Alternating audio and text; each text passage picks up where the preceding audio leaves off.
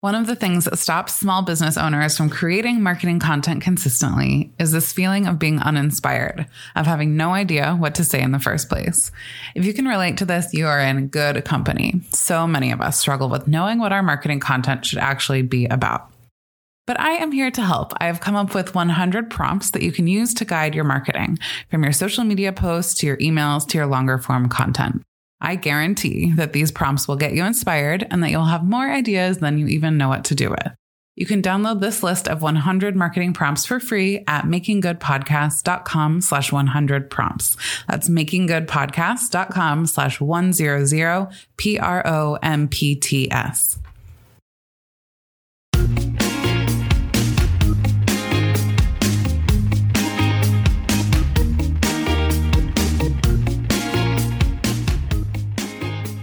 Welcome back to Making Good, the podcast for small businesses who want to make a big impact.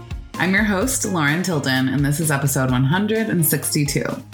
Today, we're back with this month's edition of Making Good Book Club, and we are talking about The Go Giver, a little story about a powerful business idea by Bob Burg and John David Mann. If you're listening to this as it comes out and you're noticing that this is the second episode this week, that is on purpose. From now on, the book club episode will come out on the 15th of every month, no matter what day of the week that is, and it will be in addition to the regular Tuesday episodes. This means that we're going to get to hang out even more often, as there will be an extra episode of Making Good each and every month. Hooray! Now, if this is your first book club episode and you need some context, let me explain. Once per month, my amazing book club co host, Charelle Griffith, and I discuss a book we think can move the needle in your small business. And we'll share our takeaways specifically for small businesses. As I mentioned, this month we discussed The Go Giver. This is a book that has been recommended to me a lot over the last couple of years, including by some guests on this podcast, and I'm excited that I finally got a chance to read it. Now, while this book is a business book with business lessons, it is told in the format of a story where you get to follow along with the main character as he learns these five lessons. In this book club episode, we talked about the power of giving, the importance of implementing what you learn, the five laws of what they call stratospheric success, why it's better to be a go giver than a go getter, and much, much more. This book is a short, sweet, and easy read that I would recommend to all small business owners, and I'm excited for you to check out this episode. Stay tuned through the end of the episode so you don't miss the book that we announced is our pick for next month's edition of Making Good Book Club. Just a reminder that if you want the updates on all things book club, you can sign up to get notified at makinggoodpodcast.com slash book club. Okay, let's get into this month's book club episode about the Go Giver. Well, hello, Charelle, and welcome back to Making Good Book Club. Hello, Lauren. Thanks for having me back. This is going to be a good conversation today, possibly a short one. Um, as those of you who are following along with us and read the book know, this book is super short, which I think it was, I mean, to me, there was still a lot to gain from it, but I was able to read it all within a couple of hours. And that mm. was hmm. like a welcome change from some of the books we've done recently. So, um, yeah. So the book we just read, if you're just tuning in, is The Go Giver, a little story about a powerful business idea by Bob Burg and John David Mann. So we actually like on purpose, I didn't ask Charelle's thoughts before we hit record because I just want to hear it like live for the first time. So Sherelle, what is this book about and like what's your impression of it? Uh, so I suppose it's about uh, well, this is this is definitely like a story, I think, and I think what Lauren said about like it's short. It's not even just it's short; it's written, like I suppose, in a what you would expect from a like fiction story. If that makes sense. So in terms of when you're reading it, like you do read it really quickly. I think this is definitely a book that feels like a story, and then it's just like got a message weaved into it. And it did remind me of another book, but I can't remember what that book is right now. But if you're someone that likes like reading, I'm just thinking there's another business book I've read before that's like in that story. It's not my style of book.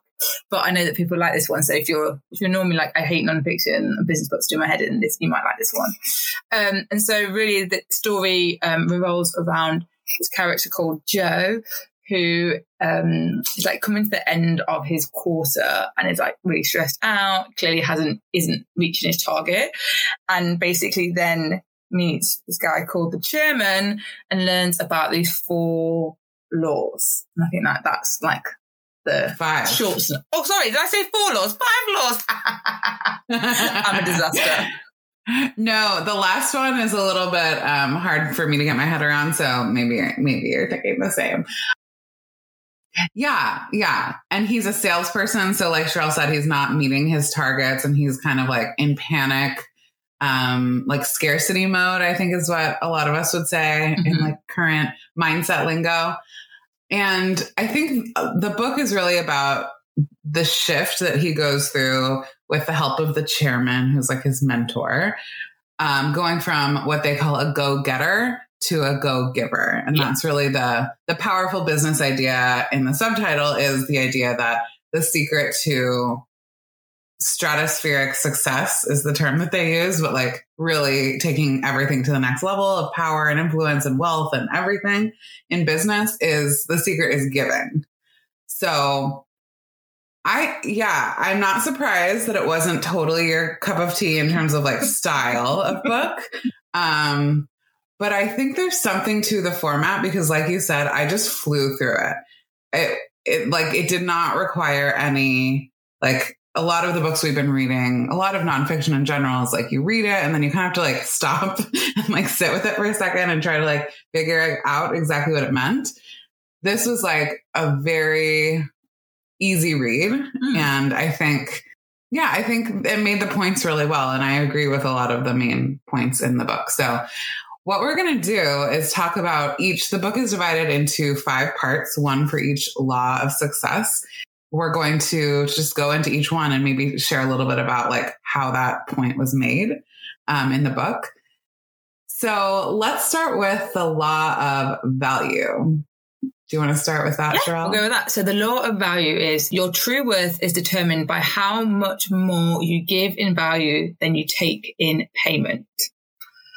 This is a Mhm. very like um this one I think is like an easy one to understand this idea that are you giving more? So whether that is to like your clients, your customers, um, rather than reverse to how much you're actually charging them. I actually can't remember what the uh example is. Can you remember the example there, like in the story? Yeah. So in each of the chapters, or at least in, or in each of the parts of the book for each of the lessons, the the chairman, who's his mentor, is introducing him into a new with to a new person who kind of like embodies this law. Yeah. And so for the first one, he takes him to this Italian restaurant. Um, he sits down and he meets the chef whose name I believe is Ernesto. And Ernesto is like this. Yes, he's the chef, but he's also like, he has this real estate empire, owns all these restaurants. And he started from having a hot dog stand in the city.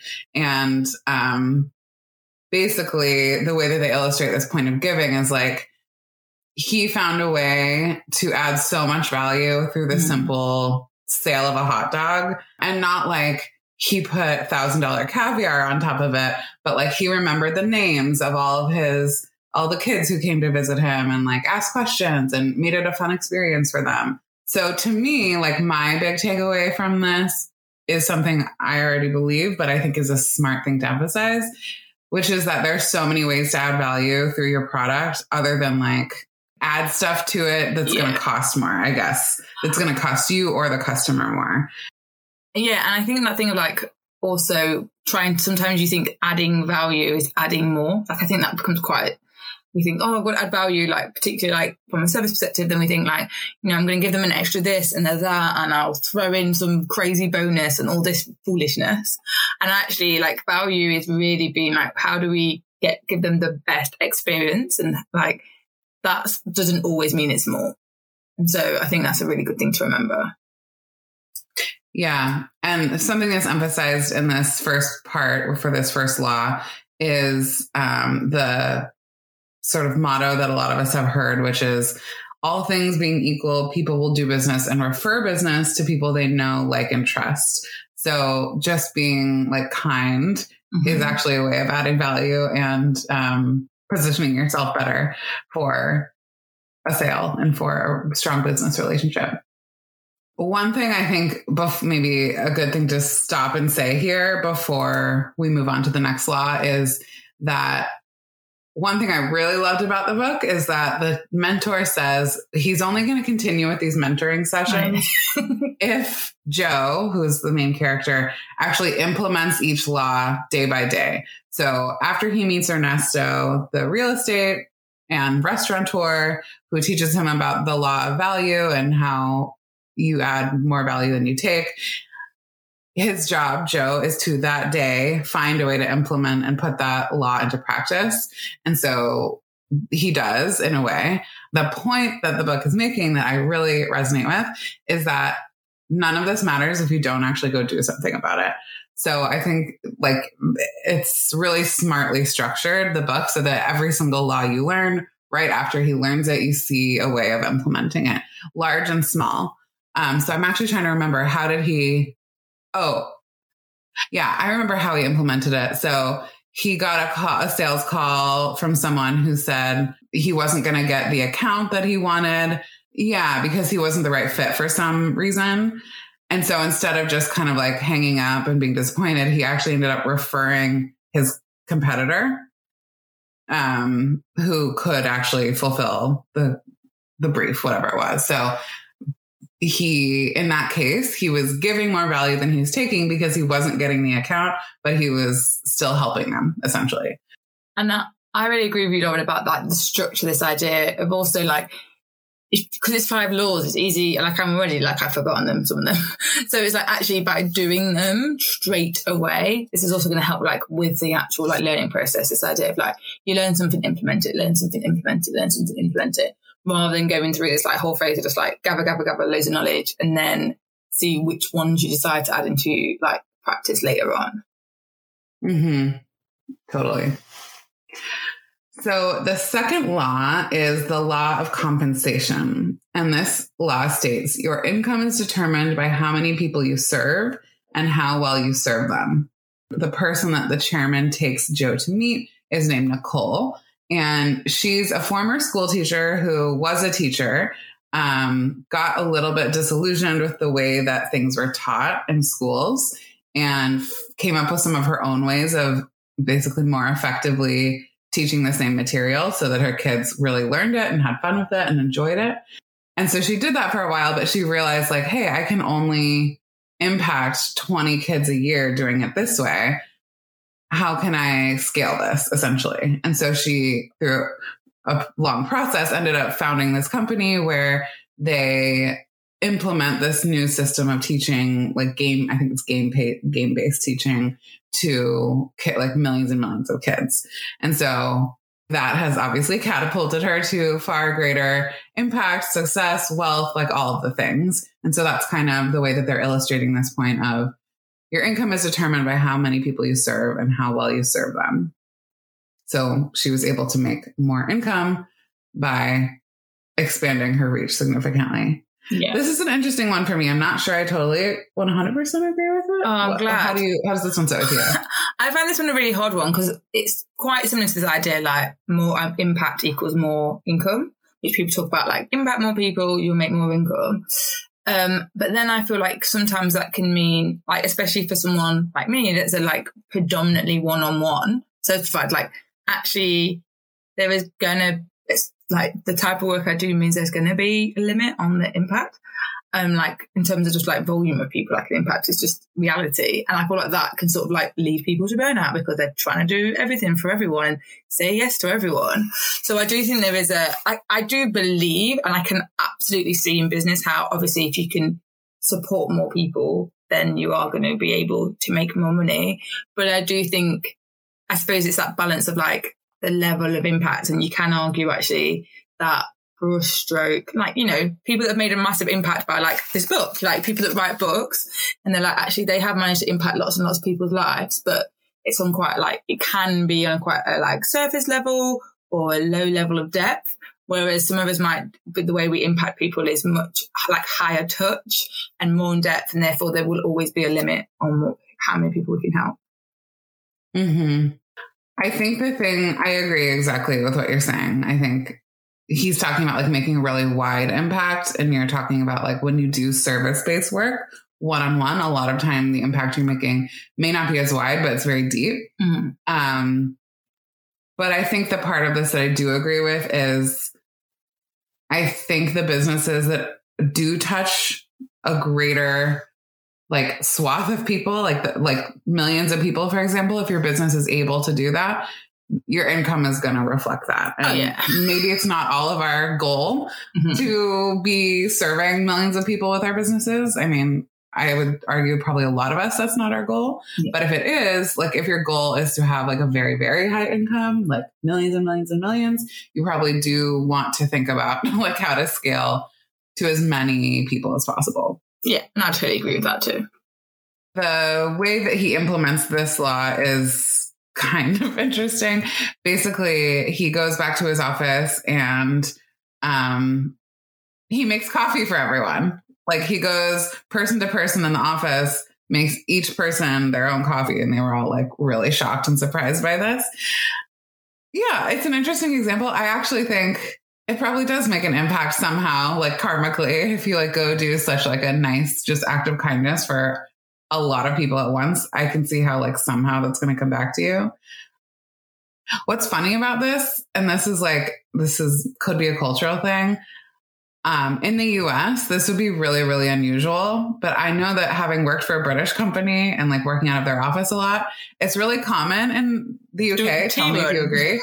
yeah. Like you'll be in the office and someone will be like, oh, I'm going to go get tea. And then they go make tea for everyone, not just themselves. Oh yeah, yeah. Oh, And I, that- cle- I clearly did not pick up on that. Like I just thought it was more of a, it was a thing for him to do because he didn't normally do it, rather than it wasn't a thing that's done. Like yeah, definitely in England if you work in an office. I specifically just basically never drank tea or coffee at work because I couldn't be bothered to have to then make like ten teas every time I go up.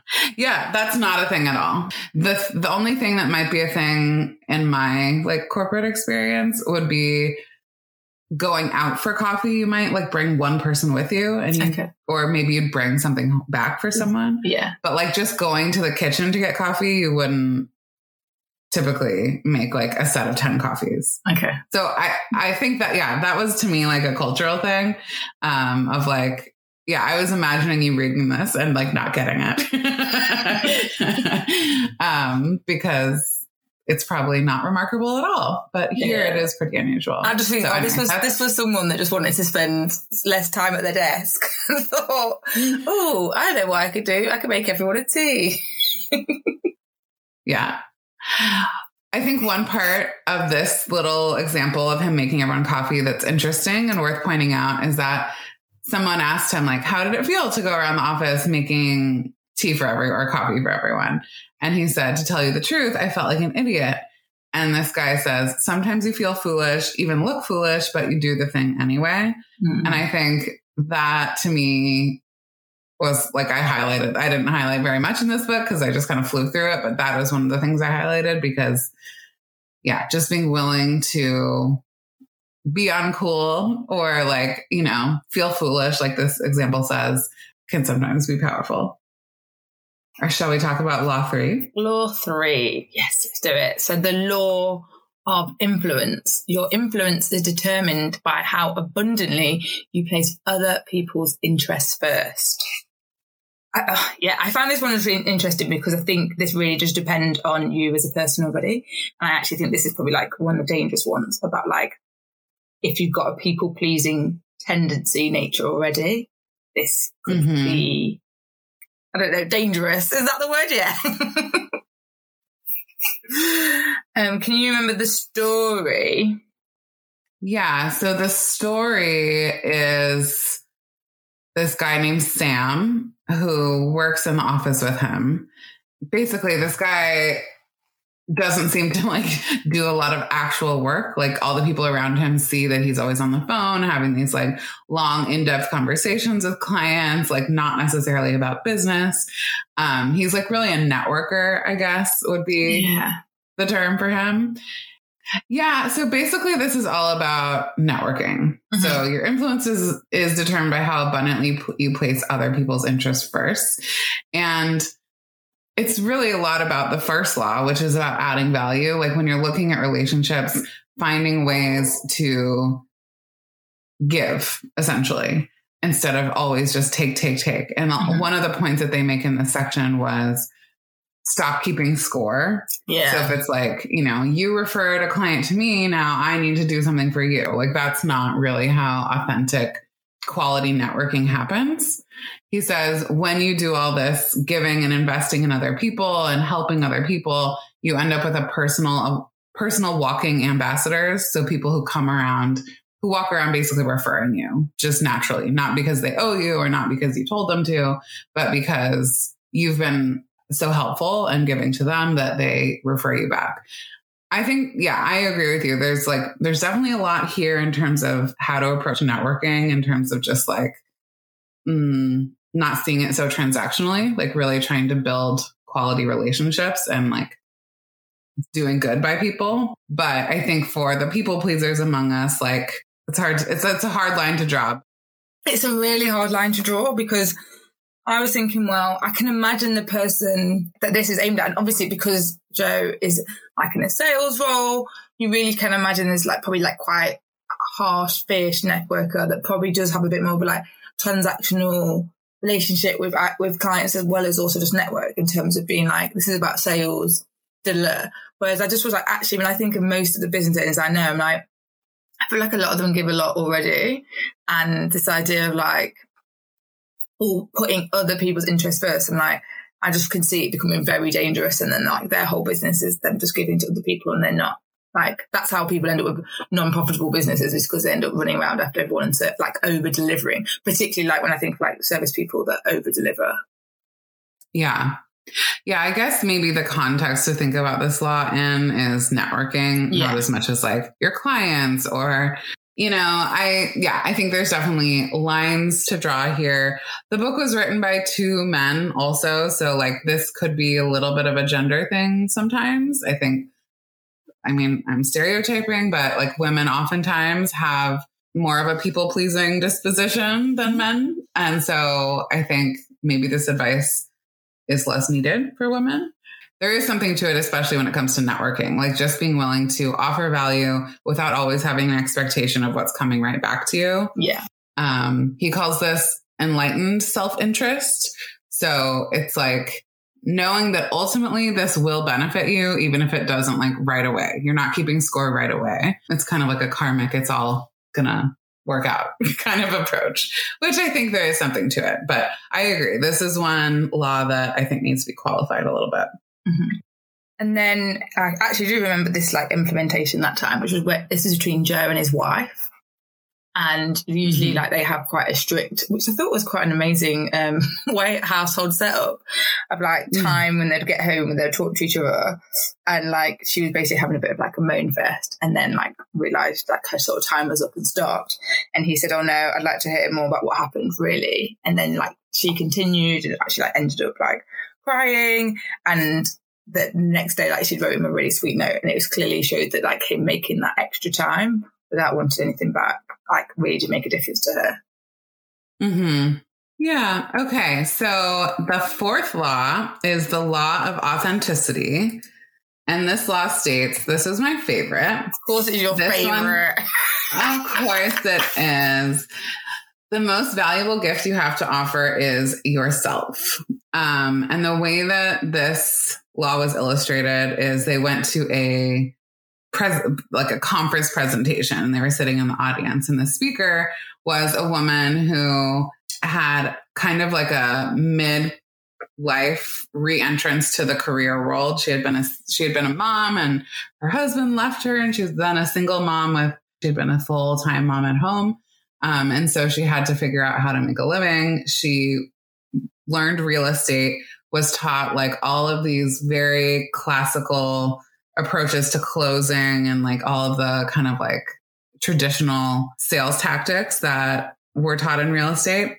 And she saw like no success with it. Like she was not making a single sale. She felt like I have not, I'm bringing nothing of value to this because my only background is like as a mom and as a parent and like I don't have any experience and no one's buying anything. And she was basically about to give up and she went on one last like prospect house showing with someone where she had already thrown in the towel and she was like whatever, I'm not trying any of these sales tactics anymore. I'm just going to be myself and like talk to this person as a human. And of course, she sold the house. She learned that like she actually did have a lot to offer just by who she inherently is as a parent, as someone who cares about people, as a community resident. So the point was very strongly illustrated that like the magic that we all have is in who we are. And that's not something that you have to learn or improve or can be taken away from you. It's just being yourself. Um, I really liked, even though I hate the word authenticity, I did really like this law and just this idea of like, yeah, the most that the most issues the book says about like the most valuable thing you have to give people is yourself, and I think it can be. I think they also this example of the fact like she'd had all this training, she'd done all this, um, like she'd been taught these frameworks and like you're trying to like fit yourself into a box. And actually it was like when she just broke out of that box, ignored it. And I think that is a good reminder to people because I think, you know, there can be times like I think particularly as business owners that you feel as if you have to like follow the rules of your industry and that's the only way to be like successful. And actually it's like, no, that changing yourself to do something, particularly if it doesn't feel right, actually probably is doing you more damage than good. Yeah, yeah, there's a line in the end of the woman's presentation where she says, What I'm here to sell you on is you. Mm-hmm. The most valuable gift you have to offer is you. And I highlighted that because I think this is great. And it's something that applies to everything, and especially marketing. I mean, more than really anything else, I would say, in business. So, of course, I love it. But I think when we're talking about like finding ways to show up online in particular. Yes. It's so easy for us to just try to see what other people are doing or lean into trends. I mean, and even I find myself doing this as someone who like teaches marketing and believes really strongly in like our own power of like our own who we are in, individually. Um, it's really easy to get swept up in trends and like seeing what is working for other people. But ultimately, like trying to find ways to lean into who you are, how you like creating content, your own energy is going to be what works best for all of us. So, and I really do think as like small, I actually think for marketing small business owners, it's it's more important because I always say like marketing is like if you're in a bigger business, that the person that's doing it is like trained and that's what they're meant to do, and you know they can fit themselves in that box. But actually, like as a business owner, like you're not. So the the way to make marketing your easy is just to do it the way that you are meant to do it, like naturally, rather than like forcing yourself to try and do something else. So yeah, I definitely think if uh, anyone has been struggling with like marketing themselves, being consistent, showing up online, like really do have a look and be like, actually, am I leaning into like my actual natural self, or am I trying to make myself do something that doesn't actually feel right, and that's why I'm struggling. Hmm. And the way that they show this law being implemented in the book is um, it's just a simple conversation he has with a coworker where he kind of just authentically shares some views he has without like trying to be all professional and it wasn't a, in my opinion that great of an example but it was just about like kind of being who you are and not trying to be someone else so. to be fair i think a lot of the examples are questionable like, but I suppose that's what happens when you're trying to implement it straight away. It's not done perfect. It's not like the perfect example because actually it was to do with the situation and what happened in that basically that afternoon slash evening. Obviously, if you have a bigger, a wider time span, you can probably get a better example, but that's not the point because we're trying to do that the fast implementation. Such a great point, actually. Yeah. Like if every example had been like this picture perfect, like bigger stakes example, it would be harder to imagine applying mm-hmm. ourselves. And I think you're right. Like if we were to all just try to find a small way to implement each of these things, it would be much more powerful than like waiting for the perfect opportunity. So great point. Shall we talk about the fifth law of stratospheric success? Number five, the law of reciprocity. Did I even say that right? the key to effective giving is to stay open to receiving. Um, and this was really about the idea of like, actually, I'm sort of glad it came back to this, like, because a lot of it's like give value and, you know, care about other people and do all this stuff. And it's all like about everyone else, everyone else, everyone else. But it's like, actually, you do also have to yourself be open to receiving. Like this actually isn't just a one way thing where you're just giving. And like, and we're not giving to receive, but you should still need to be open to receiving. Mm hmm. Yeah, and the example in the book is actually like there is no fifth guest. He's the fifth guest because it's about receiving, I guess. Yeah. I'm going to say like I didn't totally get this chapter and that could be maybe this is an area of weakness for me, but um I guess maybe you can help me understand it better. My my thinking right now is that it's about like allowing space for things to come your way and kind of like not trying to overly control everything. He gives an example of like accepting a compliment from someone. If someone says, Wow, you're yeah. such a great marketer. For me, just like my instinct to that kind of thing might be like, Oh, well, yeah, like I've had a lot of practice or whatever. Instead, like a better way of receiving that would be like, Thank you. Like I received that. I hear you. Thanks. Well, the quote that a bit to me that try, I suppose made me try and think I could understand it was this bit about all the giving in the world won't bring success, won't create the results you want unless you also make yourself willing to, and able to receive in like measure. Because if you don't let yourself receive, you're refusing the gifts of others and you shut down the flow. And so I think for me, definitely was this idea about like, mm. um, realistically, if we're saying like everyone needs to give, then someone's got to receive at some point also. Yeah. So it's this idea of, yeah, actually being like, yeah, just being open to actually receiving stuff. Like you said, if someone gives you a compliment, you take it. Actually, if someone does end up giving you a lead or a referral, like, like you like you are thankful and you're grateful for it. And it's not that you have become so obsessed thinking like all you have to do is give, give, give then you sort of like stop yourself from receiving.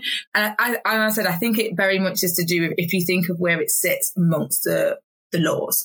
So, because I think the whole thing is they've said earlier on about not giving to receive. So, you know, this idea of like, don't keep score. And so to me, it's like they've tried to like shut down this tap of like, you're not doing something to get something back in return. And so now they're having just to remind you, but you are meant to be able to receive. Hmm.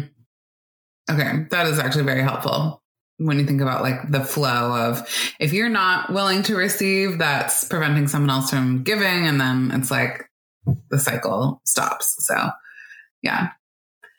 Yeah. So at the end of the book, um, he basically some of these small actions that he's taken throughout the last week come back to him in a big way and he's able to like connect a couple of people they partner together, start this new business. He like, yeah, he leaps into stratospheric success. um, of course. So yeah, happily ever after. Um, I would say like overall, my take on this book, I liked it. I thought that the story format was really helpful for me. And I think probably a lot of people who are really story people, mm-hmm. especially story people, are going to find it a really powerful way to absorb the information versus just like, you know, some of the drier, like drier. Sorry, some of the drier, like straight to the facts, just stick to the point kind of messaging. Um, this was definitely a different, a very unusual way to to tell a business to to write a business book, and so I I think yeah. it's great. I think it's interesting. Um, I agreed with a lot of it. I wouldn't say like 100% of it, but I still definitely would recommend this book, especially to new people who are new to business. I think just like it's a good like philosophic foundation to start mm-hmm. from. Yeah. I think it's a really refreshing, different book. Like, because I think I did read this between like Christmas and New Year. And so actually it was like the perfect thing for me to read. Like, it's a perfect business book to read when you're on holiday or whatever. And you're like, I don't really want to read a story, but this is like still about business. So in that sense, it's like a good one to mix in if you're also like reading other more dry, as Lauren would say, uh, business books, like to mix this into it. Um, yeah, again, I'd probably agree, like someone earlier on, or also maybe someone who like is just, if you've been in quite a, um, I don't know if harsh is the right word, corporate world, and then you're moving over. I think maybe also that would be it's a good thing. It's like actually because for me, I definitely felt a little bit like I agreed with all the what they said.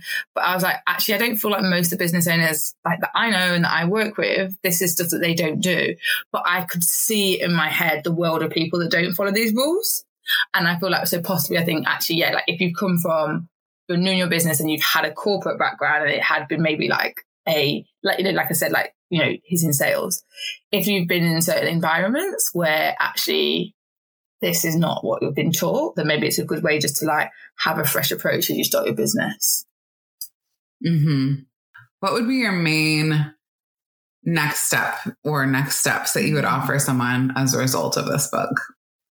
I think I am going to think about like how to add more value. I definitely think that's always something that like we can constantly be looking at like how to add a better um how to add more value. Um, I think particularly like I said, for my type of business where I'm like the volume, like I'm not going to have that wide uh, impact, then actually like making sure the value of like every single customer and client I have is really important. So that's definitely something I'm going to look at.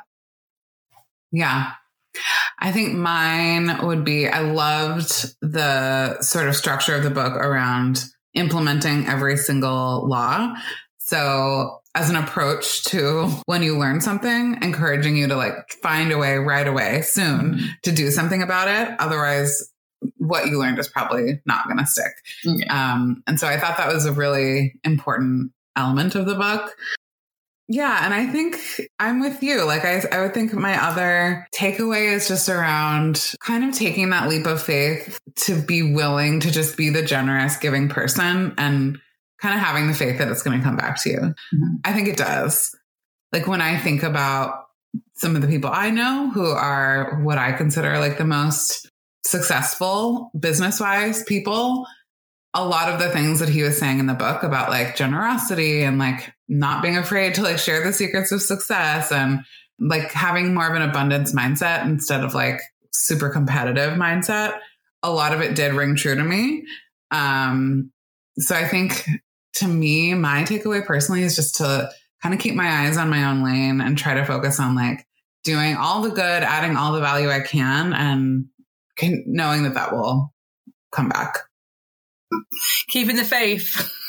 Keeping the faith. Yeah. Yeah. And I think, but as we said, like, but keep in mind, I think that like don't give to the point of burnout. That's all I'm saying.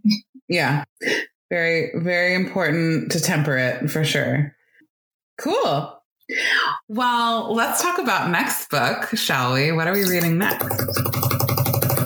We are reading 168 Hours by Laura Vanderkam. And I am so excited for this book. I read one of her books before, which is I Know How She Does It. Um, I've not read this one though. So when uh, Lauren said, let's read this one next, I'm like, yes, so this is going to be really helpful. Time management, time efficiency, productivity. These are words that like as business owners, we're always trying to find a hack and a tip and whatever. So hopefully we're going to get some in this book. Yeah. Yeah. The subtitle is You Have More Time Than You Think.